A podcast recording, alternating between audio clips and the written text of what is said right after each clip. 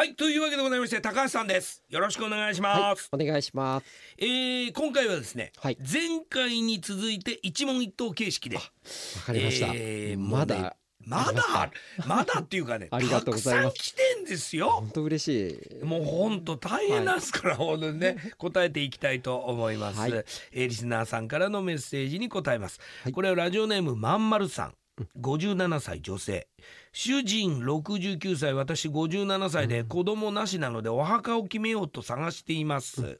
愛犬と一緒に入れるお墓など少しずつ増えてきたのでいろいろ調べています。お墓の話はなかなか友人の間で話題に上がらないですからねということなんですが。今だからまあ愛犬愛病、えー猫ちゃんですね。はい。と一緒に入れるペットと入れるお墓みたいなのもあるんですか、ありますあります。はあ。はい。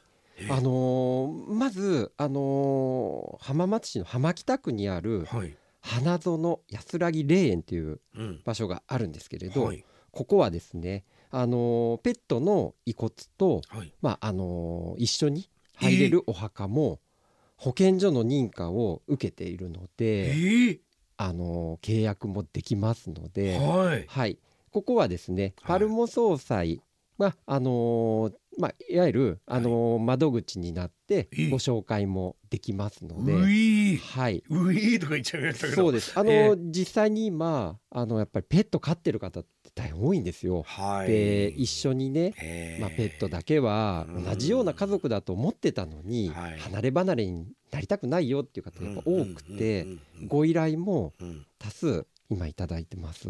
ねなんかはい。やっぱり、えっと60代70代ぐらいではい、ペット飼い始めるとワンちゃんだと十何年、うん。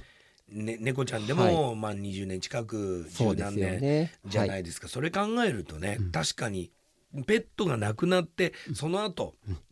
自分もって思うとはい、放っておけない。はい、ですよ。で。すよね。ええええええ。ましてやあの今ねあのまんまるさんにおいては、はい。もうお子さんみたいな存在なんですよね、うん。多分ペットがね。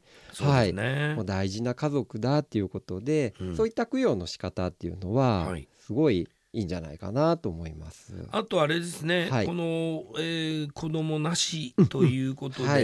えーやってらっしゃるということで、はい。なんかよく聞く永代永代供養供養、はい。はい、そそううですいね。うのもはい、含め、はい。あ、とまあお墓じゃなくて、まあ、樹木葬とかねね。はい。い、ろいろなことありますけれども、はい。これも、これもですね、あのー今はですね、もう事前にはい、あのー決めておくというかある程度ね、うん。契約されている方がはいはい。大変多いんで、ええ。やっぱりあのもうあのーその場でね、ええ。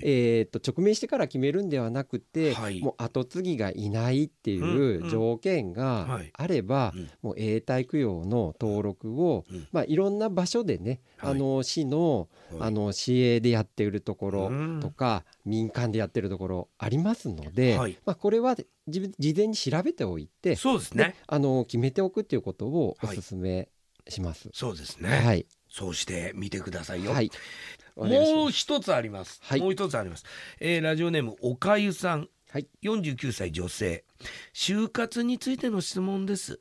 この先の人生年齢に関係なく何が起きるかわからないので就活について真剣に考えるようになりました。49歳ですが、うんうんえー余分なものはなるべく片付けシンプルな暮らしを心がけてますが自分の最後がいつかもわからない状況では就活といっても何をどのように進めていけばいいのか分かりません。後に残された人が困らないようにするため遺言書を作成しようかと考えていますがこちらもただ漠然と思っているだけで具体的な方法が分かりません。分からないことばかりで申し訳ありませんが何かアドバイスいただけたら嬉しいです。よろしくお願いします。うーん。これ49歳なんですけどまあ、はい。まあ世間一般的に言ったらまだまだまだ若い、そうですね。ただ、はい多分おかゆさんはもういつどうなるかわからない人間は、うんっていう考え方です、はい、49歳だうん65歳だ78歳だ、82歳だ関係ないと。はい、明日どうなるかわからないじゃないか、だからあのなるべく早めにこのね、うん自分の最後がわからない状況で就活なんとかしたいなって思ってるということですよね。そうですね。う。ん年齢が関係ない明日どうなるかわからない。だけれども就活についてちょっと考えている。じゃあまずどっからどう動いたらいいんだ？ですね。そそうです。まあなんかあのまだ具体的にはい。何をしていいのかわかんないけど、はい。まあ、ちょっと自分のことを、はい。あの考えておきたいっていうぐらいの、はい。今状況であればですねはもういきなり遺言書とかっていうとちょっとね高すぎる気がするんで。かそうそうハードル高いですよね。やっぱりもうちょっと、あのー簡単にできるはい。就活として、はいあのー何度か言ってますけれど、はい。い、わゆるあの就活ノートというか、まあ、エンディングノート。ぐらいですね、まあ、自分の生い立ちから振り返って今、えー、とお葬式についてこうしたいかなとか、はい。まあそうね、何かあった時にはこういった処置を取ってほしいかなとかっていうのをはい。簡単に鉛筆で書けれるぐらいなうん。ものからまず自分でスタートしてみてもらってうんそれがだんだんだんだんはい。具体化してっていう段階をねはい。踏んだ方があいいんじゃないかなってちょっとね今聞いてて思いましたね。はい。僕あのーなんかパッとひらめいちゃったんですけど、はい。高橋さんに急に言い出していいですか、あどうぞ。あの社長にも伝えておいてあもらいたいんです。けど、はいはいはい。え あのこういう方のためのヤングエンディングノートみたいな、うんエンディングノートの準備ノートみたな、はいいはい。エンディングノートまでしっかりがっつりじゃなくて、うんうんうん。それに向けて、はい。えー何をしておけばいいかエンディング終活について本格的に考えるのって60代後半70代、まあ、年齢で区切っちゃいけませんが、えーまあでもあ僕60代ですけど70代に入って考えるっていうのも方も多いんじゃないかなと思う,、はいそうね。今まあ確かにねはい。70歳でお亡くなりになってる方多いですよ。だからまあ60代後半から本格的に就活エンディングノートを決め書いていこう、はい。決めていこうって考えてる方多いんじゃないかなとうん考えてですよ。はい。40代からはい。書けるもっとこうなんていうんですか、ライトなエンディングノート。いやヤングエンディングノート。はい。え実は、はあ。いやこのバンさんあの今言ってくれえた、はもうちょっとですね、はい。今はい。あの年齢層もはい。若いですね、はい。世代でもええ。スタートできるよううなん。ものっていうのを、うん。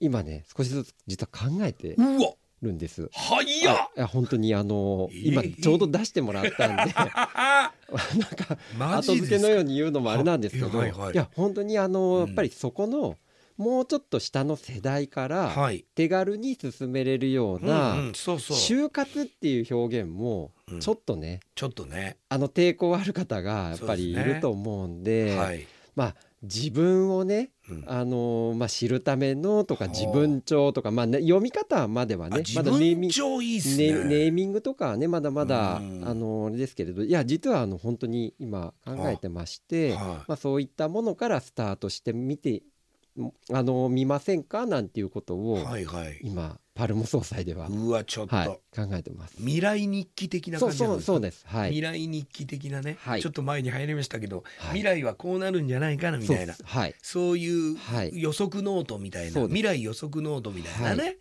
い、やちょっといいいいですでもね、すごいまさに今あズバって。あそうだったんですね。いや僕も聞いてて、はい。こうそういうのあればいいんじゃないかな、多分40代でもう考え始めると思うんですよ。このやっぱ高齢化社会見てて、自分たちの負担もすごい大変になってくるなと考えた40代が、はい。い、つどうなるかわからないんだから、早めにって思う人は多くなってくると思うんですね。はい。でコロナの3年間あったじゃないですか。あれで相当多分一番働き盛りの40代はい。は相当考えたと思うんですよ。働き方が変わる、はい自分がこれこれだと思ってたものが主軸になくなる場合がある。世の中が変わってくると、だから早めに準備するっていうことはとても大切なことなんだっていう、はい。ことにたどり着くと思うので、はい。ちょっとね進めてください、わかりました。はい。社長にも言っといてくださ、はい。い間違いなく。進めてくださいよ。はい。はい、というわけでございまして、